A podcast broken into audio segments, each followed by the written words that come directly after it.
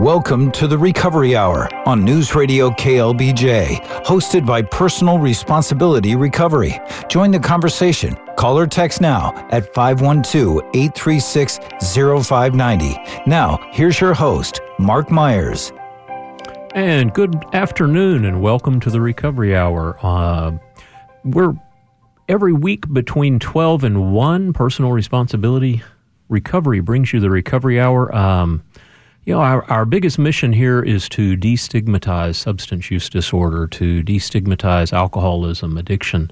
Um, it is, after all, the leading cause of death between 18 and 45. And uh, it's just the giant elephant in the room. And, you know, over 70 million Americans are affected by substance use disorder directly or indirectly, uh, 22 million Americans in active addiction. The numbers are just staggering of what goes on. And and as an industry, as a treatment center, we, we just have to do better. We have to raise awareness. We have to destigmatize it. And that's what we try and do each Sunday.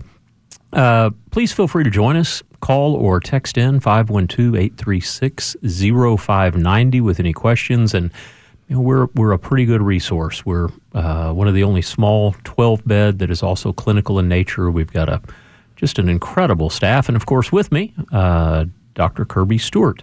Uh, Dr. Stewart, of course, a host of the Recovery Hour. Good morning, Dr. Stewart, and, and how are you this morning? I'm great, great, Mark. Uh, you actually introduced us by saying good afternoon today. You you got it right. It now only took about morning. only took about ten shows.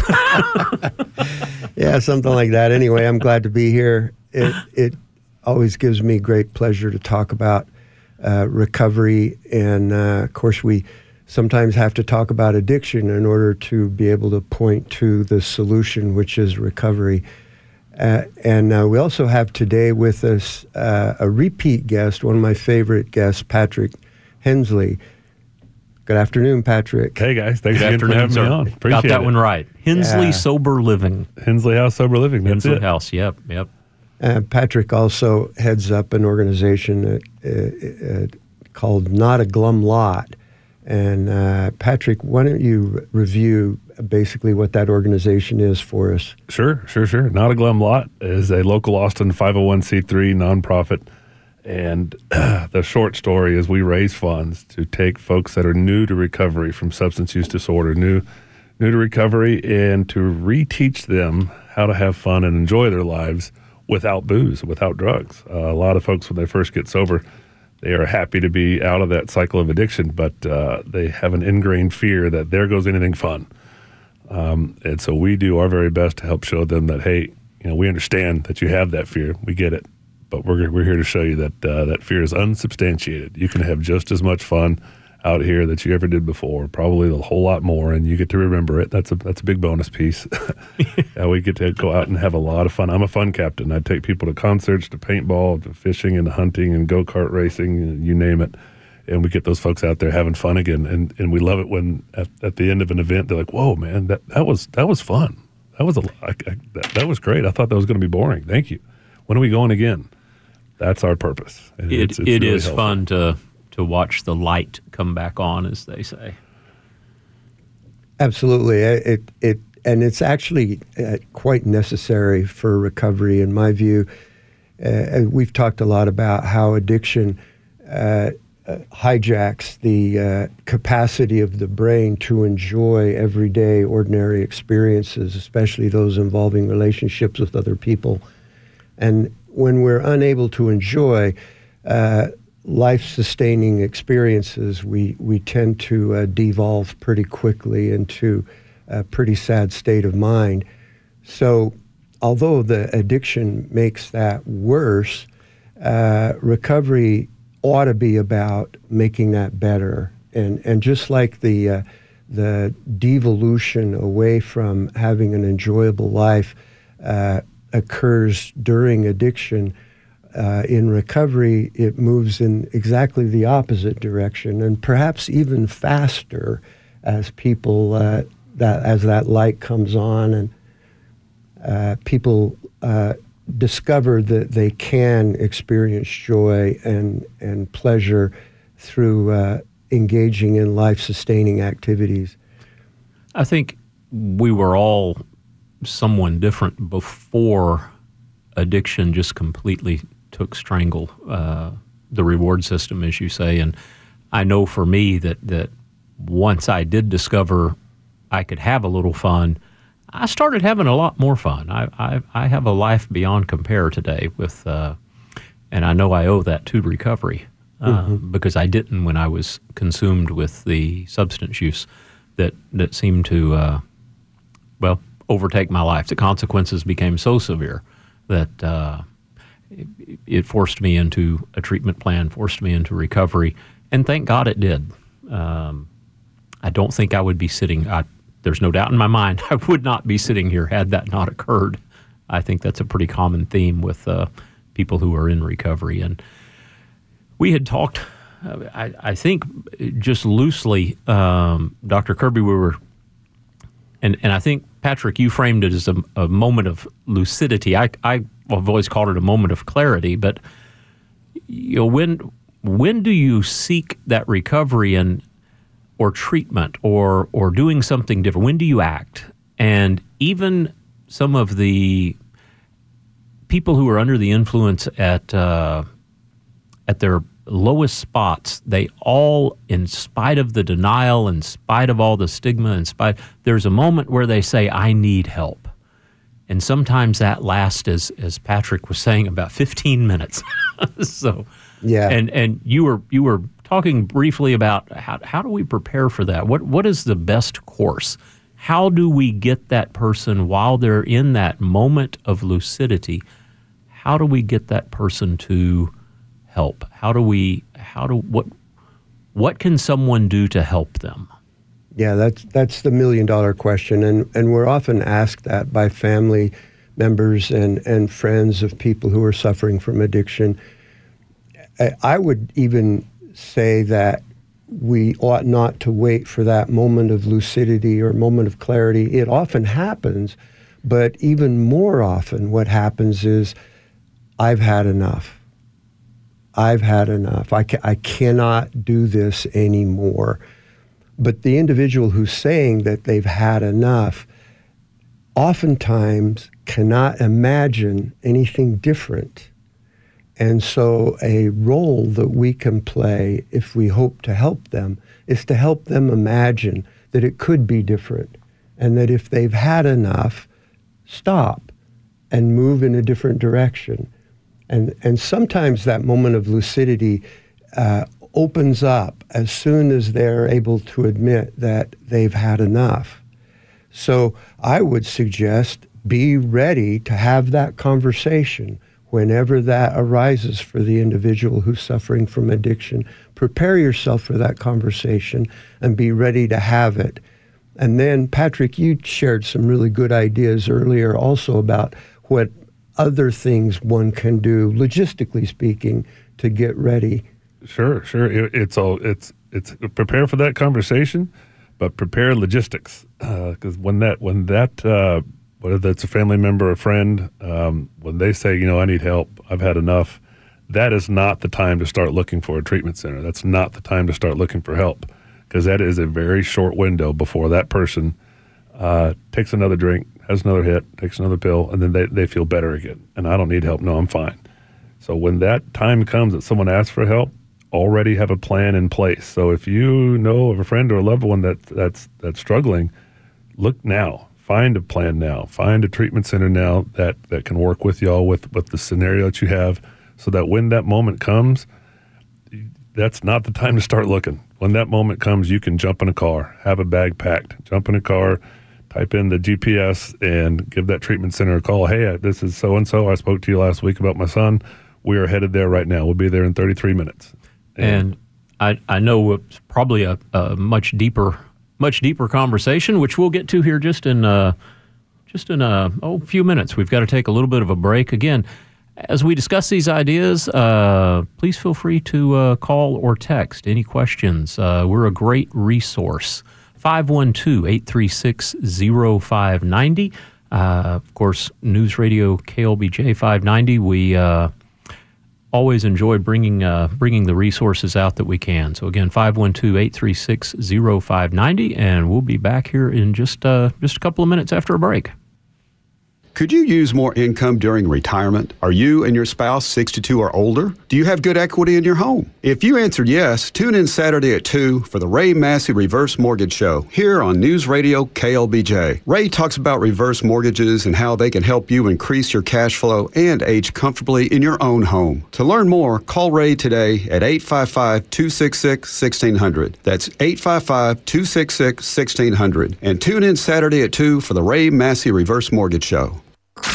Today's misinformation can be tomorrow's fact. It's bad information. And that's not good. It's a very bad situation.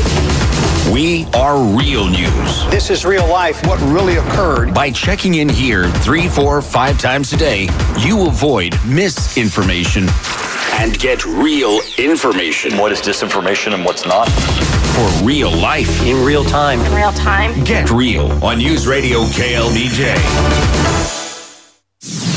Informed for today's world. The Ukrainian people fighting for their freedom. Prepared for tomorrow's America. The economy prices are still rising. And connected to the community every day. Violent crimes that unfolded in the city. It's your world, updated at the top of the hour and 30 minutes past. And now I can stay in the know. It's such a big deal what's happening right now. Keeping you in the know and in the now.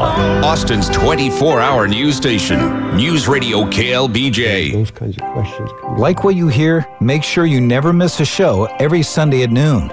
Go to personalresponsibilityrecovery.com to learn more. Now, back to the Recovery Hour on News Radio KLBJ with Mark Myers. And welcome back to the Recovery Hour. Uh, of course, our host, Dr. Kirby Stewart, our special guest, Patrick Hensley from Not a Glum Lot and Hensley House Sober Living. And of course, I'm Mark Myers with Personal Responsibility Recovery. We got a great team in this room right now. Um, if you want to join the conversation, uh, 512 836 0590. Talking a little bit about how to get ready to help someone. And uh, I know that. Uh, I know that when that person says, I've had enough, if the first thing you do is hit Google and start there, um, that's not really a great preparation scenario, I don't think. I think it, uh, I think it requires, if you know this moment is coming, if you feel like this moment is coming, I think educating the family members, educating as much as possible.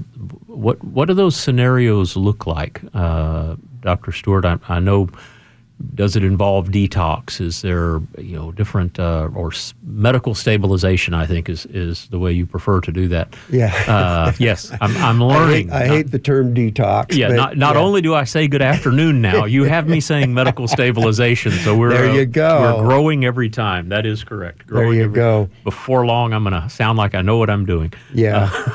Well, it, it's important to keep in mind when we're talking about this island of lucidity, as I like to call it, we all have our favorite phrase to describe that moment of grace that seems to arise when someone has had enough and they're, they're graced with the uh, insight that uh, they need help. And uh, we're suggesting that you need to have all your ducks in a row anticipating that moment, be ready for it. And that includes having done some research in terms of what the typical approach is for initiation of recovery. And, and I'm going to very quickly outline it. It, it. Depending on the disease severity, the individual may need medical stabilization uh, as they go through a withdrawal period once they stop using.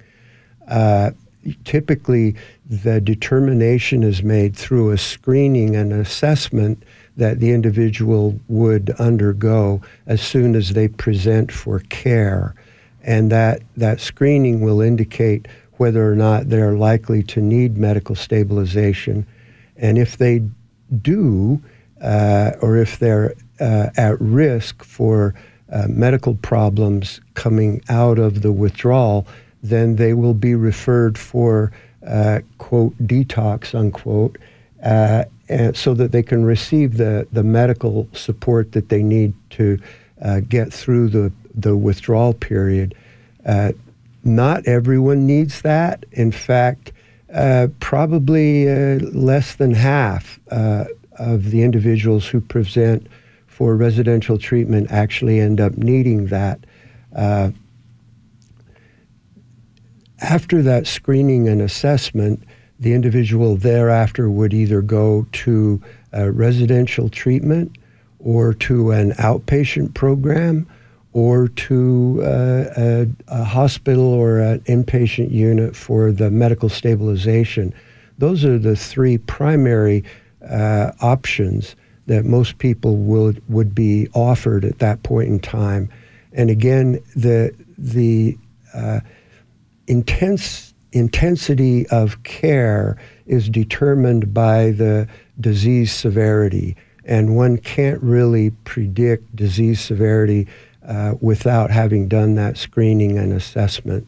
So it all begins with that, uh, and th- and that screening and assessment uh, can include all kinds of questions about uh, complicating factors and risk factors that make us suspect that we're dealing with a, a, a, a big problem or a, a, relatively small problem. For example, if there are co occurring health disorders or mental health disorders, that will complicate things pretty quickly and make withdrawal support a lot more likely.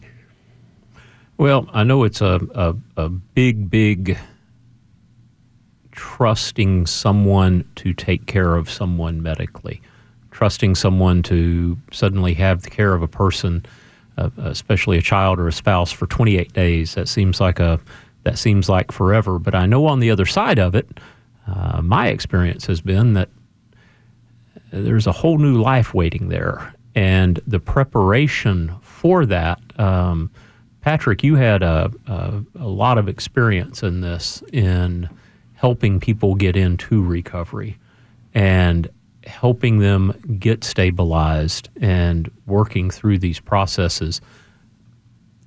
It happens very quickly. Was that a fair statement? It does. It happens very quickly, and luckily, part of part of what I do, being a sober living homeowner, is visit treatment centers. I visit a lot of them, and I don't just go and take a photo out front and post it. I go in and try to meet as many people as I can, sit in on groups, meet the staff, meet some of the residents there, try to get a good feel for what's going on there. And so I have that Rolodex in my head. So then when I get a call from a friend, hey, my son really needs some help, I'll say, okay, tell me about the situation. Uh, what's his drug of choice? What is he drinking? Is he using? What What is it? And how long has he been doing that? Um, what, has he had? Has he ever been to rehab before? Has he ever been to a substance abuse treatment center before? What's his history with that? Any other major medical conditions that are going on? Is he does he have a pacemaker? Is he in a wheelchair? Does he have bad asthma? Um, what about mental health? Is he drinking and schizoaffective? Is he drinking and uh, like severe anxiety or depression? Let me know about those sort of things. How old is he? Um, and based on those ideas, I can get a good picture of like this might this place might be a good fit for him. This place might be a good fit for him, and give out a couple of recommendations to that mom. She then calls those places, gets all the information from them, so that when her son does say, you know, mom, I can't do this anymore. I need help. She's got those places already set up. She's got a spot already ready to go, green lighted, so that when he does ask for help, they can be in a car and driving stat real quick. And and we do make a, a kind of a note, I guess, for lack of a better word. It, it's something that we've always said is is probably the biggest key in choosing a treatment center is choosing the right one that is able to handle co-occurring disorder, or is it residential, or is it faith-based, or is it?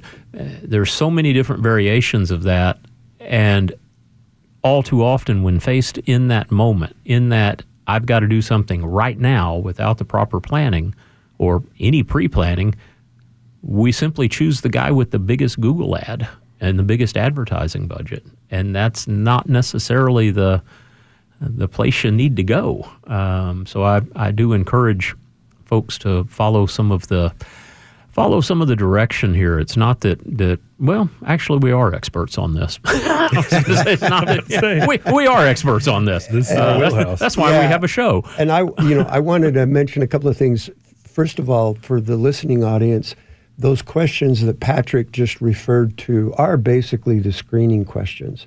And so that was a great example of what I meant when I was talking about screening and assessment.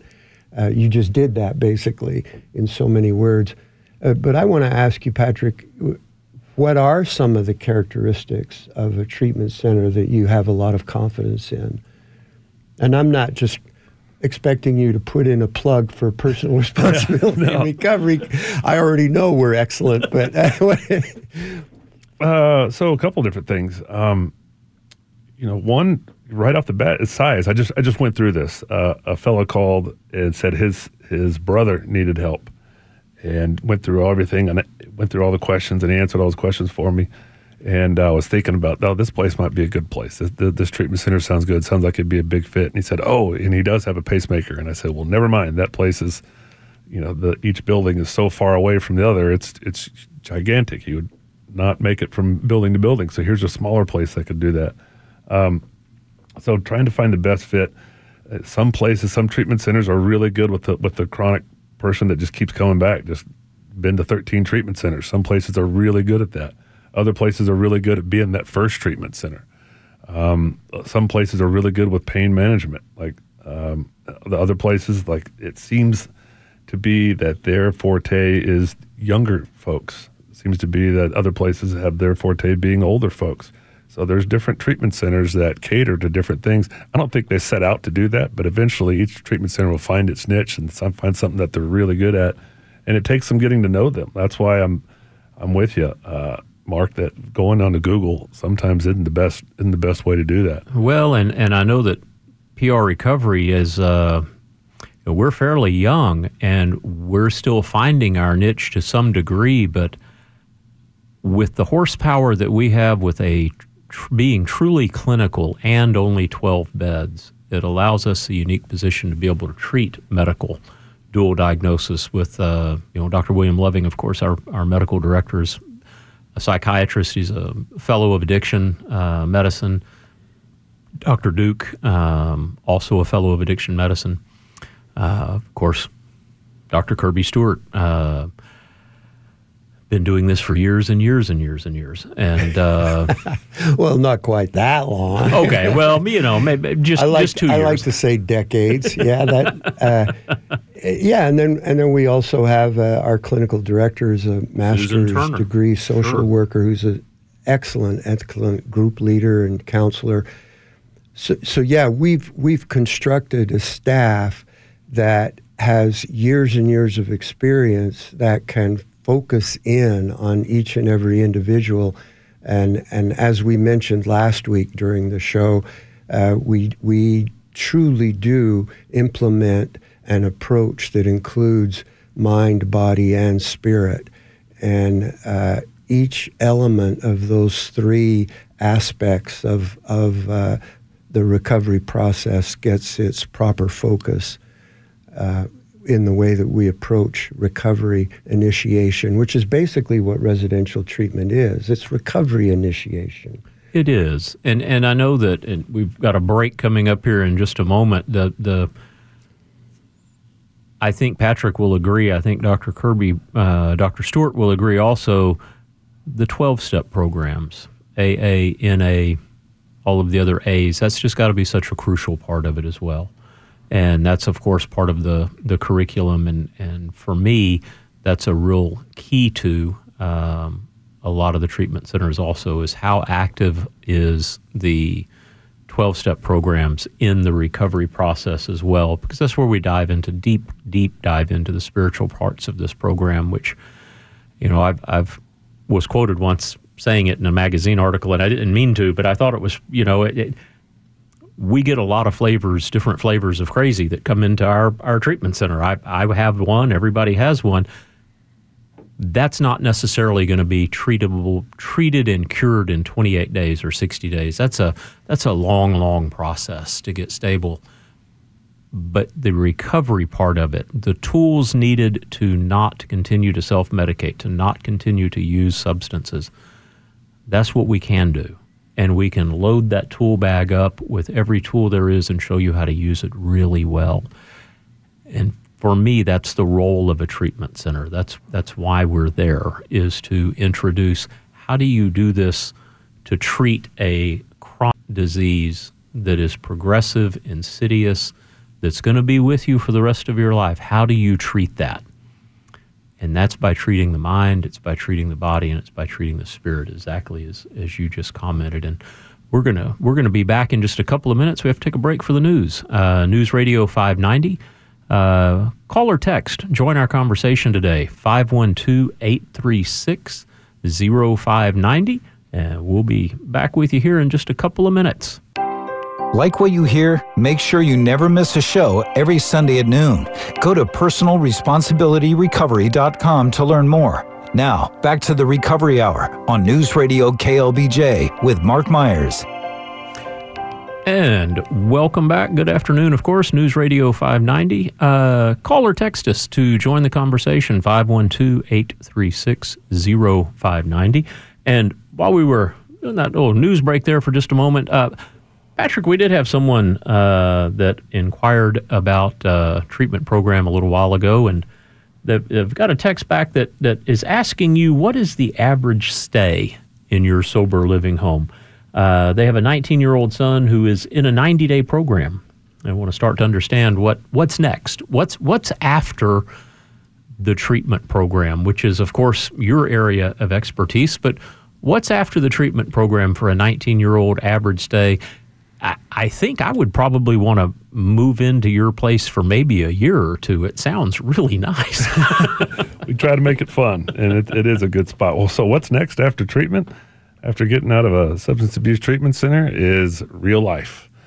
Life comes at you fast. Um, we always say that the purpose of a sober living home is based on the concept that in when someone is in a rehab, when someone's in a substance abuse treatment center, it's not too difficult to stay sober there. You're in a protected bubble a lot of them are out in the middle of nowhere, um, far away from all the things, um, and th- that's that's great when they're like that. But boy, when when they get out, uh, that's where the rubber hits the road, and that's where a good sober living home comes in, and that we try to help teach these men or women, if it's female sober living home.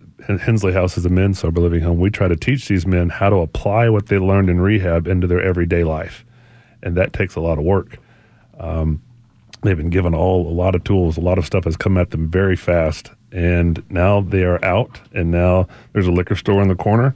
Um, there's the dark web. You can get just about anything delivered anywhere these days. Uh, it's very easy to go and find whatever you might like. And so to be to go from the protection of that treatment center and back into the public again, back into you know, John Q. Public's area, um, that that takes some work and it takes some adjusting. It takes some getting used to. Um, hopefully at whatever treatment center this person is at, they have a discharge coordinator, discharge planner. Um, those people, that's their career, their staff. They are there to take a look at what this, how this guy's doing. How old is he? What, what was his thing? Um, how, how good has he been in the treatment center? How hard has he been working on it? And based on what they can tell and the experience that he's had there, they have hopefully gone through around the town and vetted some sober living homes, gotten to know the owners, gotten to see how they do things. And based on uh, kind of how this particular person showed up, they can recommend a sober living home. Um, they'll they'll rec- make that recommendation to them, to the to the person that's there. They'll make the recommendation to the parents and talk it through, and give them some benefits as to why sober living. What's the purpose behind it? To answer the question that was asked, the average length of stay at Hensley House is just under a year. We're at somewhere floating around between 11 months to 12 months. That seems to be the average at our house. I think the average, typical average, it's much lower than that if I had to guess, I'd say the typical average is about three months. Just about every sober living home has a three month minimum. And I think a lot of that, uh, my experience, I'm, I'm sure Dr. Stewart as well, uh, has a, a, opinion or, or insight to that. Um, young men, young young men, that have been at home for a long time and have not quite made that transition. The year long at a sober living to me is just invaluable. You you really learn from the people that are there. You learn from the 12 step programs. You learn from the curriculum that a sober living home has and teaches you how to deal with life on life's terms, uh, as you mentioned. And a lot of times, someone even married family, you know, that one month, two month separation sometimes to just reintegrate into the daily life and the stresses of work. The as you say, life comes at you very, very fast, and and sometimes that's a great step to go that direction. And uh, our our di- Susan Turner is uh, uh, not only our clinical director, but a, a, licensed master social work, and uh, you know, she has great insight into that, and that uh, that's an important part of, as you say, discharge planning. That's that's just crucial to the success of someone. Uh, I'm assuming yeah. Dr. Stewart agrees with that and probably can expound yeah. on it for, yeah. for, for hours absolutely, because absolutely. it is a big subject.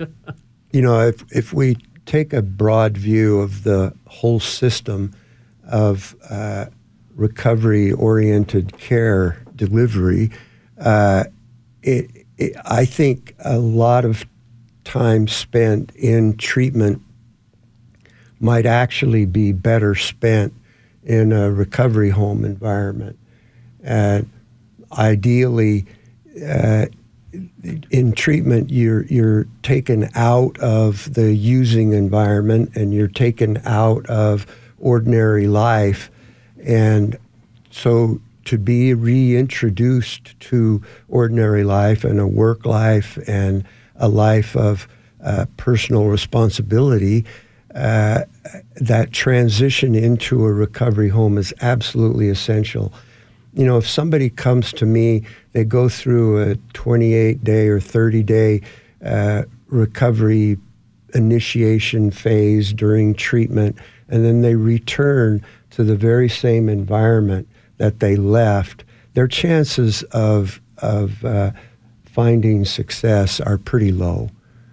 They really are, because as you already pointed out, in 28 or 30 days, you're not going to change uh, one's entire approach to living. And, and so that transition into a recovery home for many, many people is absolutely essential, especially one like Patrick's, where they kind of wrap themselves around the individual as tightly as they do and provide a lot of guidance a lot of support. It's a big, uh, we look at it as a two pronged approach. There's a big chunk of what we do that is just based on recovery. Hey, you know, this is, if you're working the 12 steps, then every morning and whenever you wake up, let's pray and meditate. Whenever you go to bed at night, we got to do your nightly inventory, look over your day, 10 step throughout the day. And we remind them of that. We have other guys in the house that are doing that with them. You got a buddy in there. And at the same time, the other approach that we have is, is adulting it's a it's adulting 101 it's hey we got to go get a job now. A lot of a lot of times these guys haven't got a job for a long time. I don't have a social security card. I don't have a, a current driver's license. I don't have insurance. I don't have skills. I don't have a resume. Well here's how to do all those things and here's a simple way to do all those things. Walking them through those sort of things. Um, and and when you when you combine the both of those they start to achieve some some success in their lives. It's it's a big milestone when they get that you know, not expired driver's license. It, and, and that is so common. Uh, and, and I don't think people realize the consequences of addiction. Those things, or substance use disorder, those things happen early on. And then you get a ticket for an expired driver's license. And then you get arrested for your second one. And you just, the, it becomes so prevalent in life the need to stay under the influence hijacks just basic responsibility. And when that's done for a year or two, it's just a mess. Oh, absolutely. And, and on top of all of that, you have the negative consequences in your life to deal with on a day to day basis. But you're also dealing with, and we oftentimes forget this, a brain impairment this is somebody who is yeah. not functioning anywhere near maximal capacity. You know, the, so it, it's really, really tragic. And and I I think the underlying message here it probably goes without being repeated, but I'm going to repeat it. Recovery is so much more than simply not using. Oh my God, yes. And that's the first piece. That's yeah, the first uh, there's a first step. We admit we're powerless over our addiction and our life has become unmanageable. Yeah. That's the first one. and, and, and so when we're talking about recovery, we're talking about a whole new life. We're talking about a new lifestyle. And I like to say that, you know, recovery is about pretty much equal parts waking up and growing up. And and the waking up part is kind of like where I focus my attention, which is uh, the spirituality component, uh, waking up to your power, to, to your capacity to be connected with the world around you in a, in a spiritually edifying way. Uh, but then there's the growing up part, which is a lot tougher, I think. I, I, I, can I can vouch for that. I'm I'm told by a lot of clinicians and, and folks that a lot of times the age you started using is about the age you're at when you end up in recovery. Yeah, emotionally. Emotionally. Speaking. Yeah. For mm-hmm. me, that was 11 years old, and yeah. I think about that sometimes. That's a that's a hard spot to be in at 26, 27 years old to have hidden all of those things that you need to experience under the uh, under the, the influence of, of a mood or mind altering substance. Yeah. That's where you're starting from on some of these young men and yeah. uh, some of the older men too that, that have been using for 20, 30 years. Now we've kind of circled around now to where we're pointing to one of the primary values of 12 step programs because they do foster growing up, they do foster taking on greater responsibility for your life. And, you know, we're, we are up against a break here again. Uh, again, 512 836 0590 if you want to join us on News Radio KLBJ. Uh, we'll be back in, uh, oh, just a couple of minutes here and, and wrap up our show. Providing professional opinions, resources, and guidance for addiction treatment every Sunday from noon to 1. The Recovery Hour with Mark Myers. Here's from and we are back on. Uh, KLBJ News Radio 590. Of course, if you want to call or text, 512 836 0590. And, uh, you know, I, I, I, often think we need a recorder in here because it seems like we say the most brilliant things during the news segments and during the commercial segments. but I, I would like to throw that back over to. Uh, to our guest, Patrick Hensley. Of course, Dr. Kirby Stewart here with us as well, and I'm Mark Myers with PR Recovery.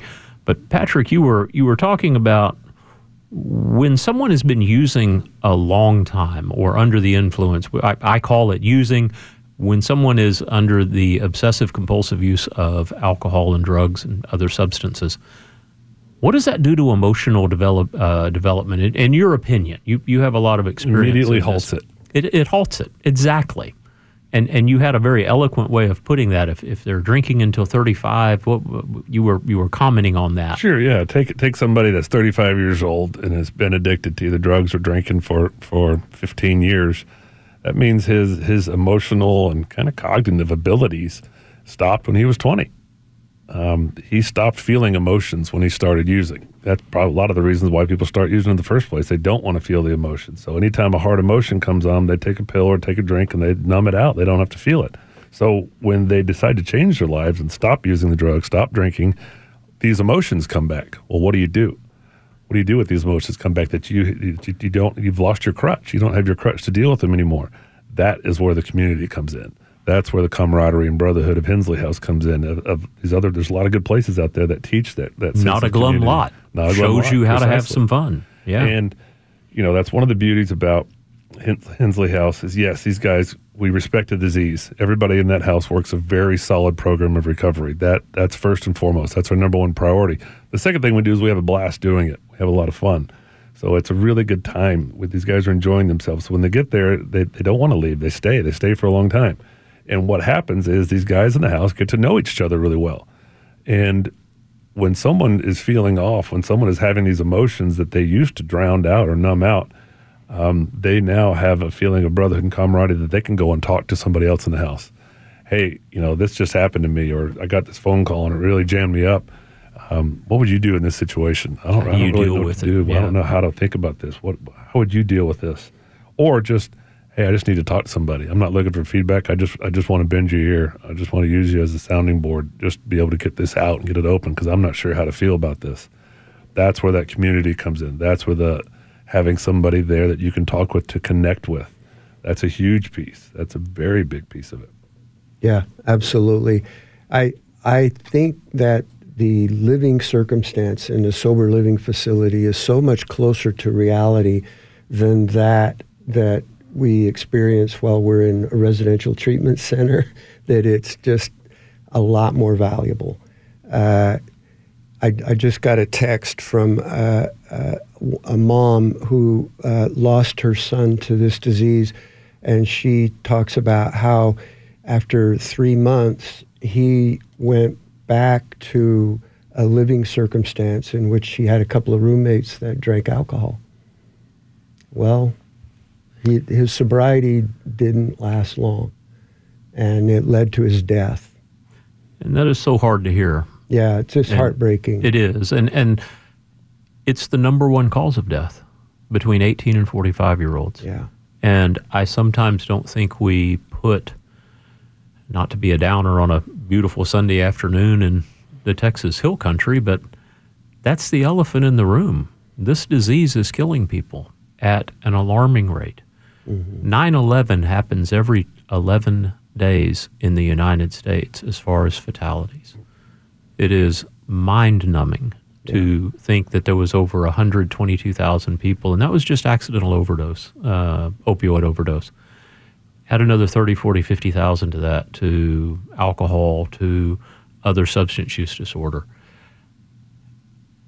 It's just, uh, well, there's no words. There's really no words. I mean, imagine imagine if an airliner with 288 people crashed every day. Yeah, exactly. That would be getting so much more news. Yeah, or cardiothoracic surgery having a 80% failure rate. I mean, it it it, it just this is a disease, and we don't treat it as much. We or, or as such, we treat it as a we treat it as a, a moral failing or a, a choice, and, and nothing could be further from the truth. Well, we, there is no choice. No, it's a disease of choice. Uh, people who develop addictions, by the time they're in full blown addictive behavior, they've lost the power of choice. And a lot of recovery is about restoring that. And that's done a little bit at a time, over time, as we mature and grow into the capacity to exercise judgment.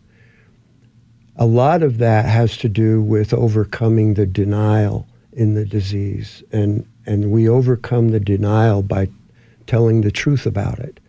And that's, that's the conversation that we're trying to evoke on a public wide basis. And, you know, even if you're just a concerned citizen and you don't necessarily know anybody who's suffering from addiction, and if indeed that's the case, you are a rare individual.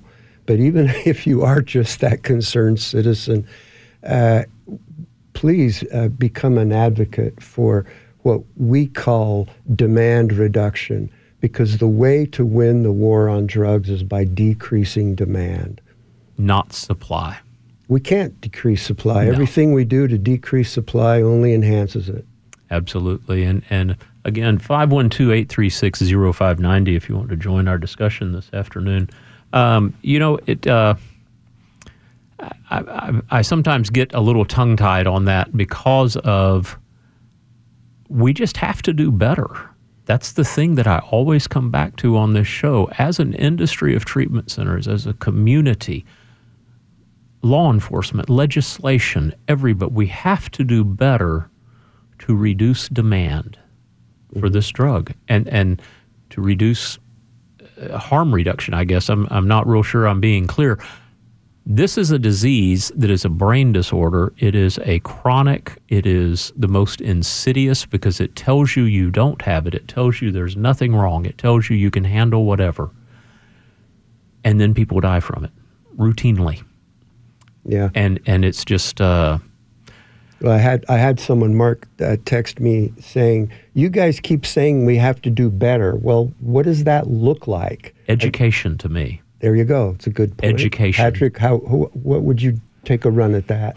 That's a tough one because uh, It's big, isn't I, I it? see. It's I see two parts. Like for me, growing up, uh, I I was born in 1980, so at my childhood through the 80s and 90s, we had no discussions about mental health. None. None whatsoever. I, I didn't know what depression or anxiety was. We didn't have that. We didn't talk about it. But, you know, the drugs and alcohol that we had that day, if you you, you could experiment. And, and if you did and something went wrong, you, you had a bad night. You were in the fetal position for a little while. You had a weird hangover the next day. Now we have so much, so much, you know, eyes on and awareness around mental health, mental health this, mental health that, all over the place. However, the drugs keep changing because now if you experiment, you're dead. Absolutely. And and and so, you know, as as we grow with so much more uh, focus on mental health and talking about it, the drugs are growing, the labs in different countries are growing, the the things that they're making, the synthetics that they're making. Um, it's just become so very much more dangerous. Um, so, you know, as as we increase our our discussions about mental health and trying to re- reduce the, the, the demand, um, the different types of drugs are changing out there, and it's becoming so much more lethal. You know, wor- worst case scenario back in the day, you, you had a bad bad trip, bad hangover. Now you're just dead. Dr. Carter, one of our friends of our program, was discussing the other day that you know someone comes into the ER and says, "I was using this," and they said, "No, it's fentanyl." I was using this. Nope, it's fentanyl. I smoked some real high potent marijuana. No, it was yard trimmings with fentanyl. I mean, it's just yeah. That's the prevalent they're, drug, they're, it, they're and, and it kills. They're adding fentanyl to everything nowadays. I just saw an article actually in the medical literature saying how much uh, methamphetamine samples are infiltrated with fentanyl now and the damage that that can cause um, on heavy usage is is mind-boggling. And you know, folks, we're we're rapidly running out of time here again. I, I keep threatening to make this a a two-hour show um, because we just don't have mm-hmm. enough to cover everything. Um, Patrick, again, man, thank you for being out here. How how do we find Not a Glum Lot?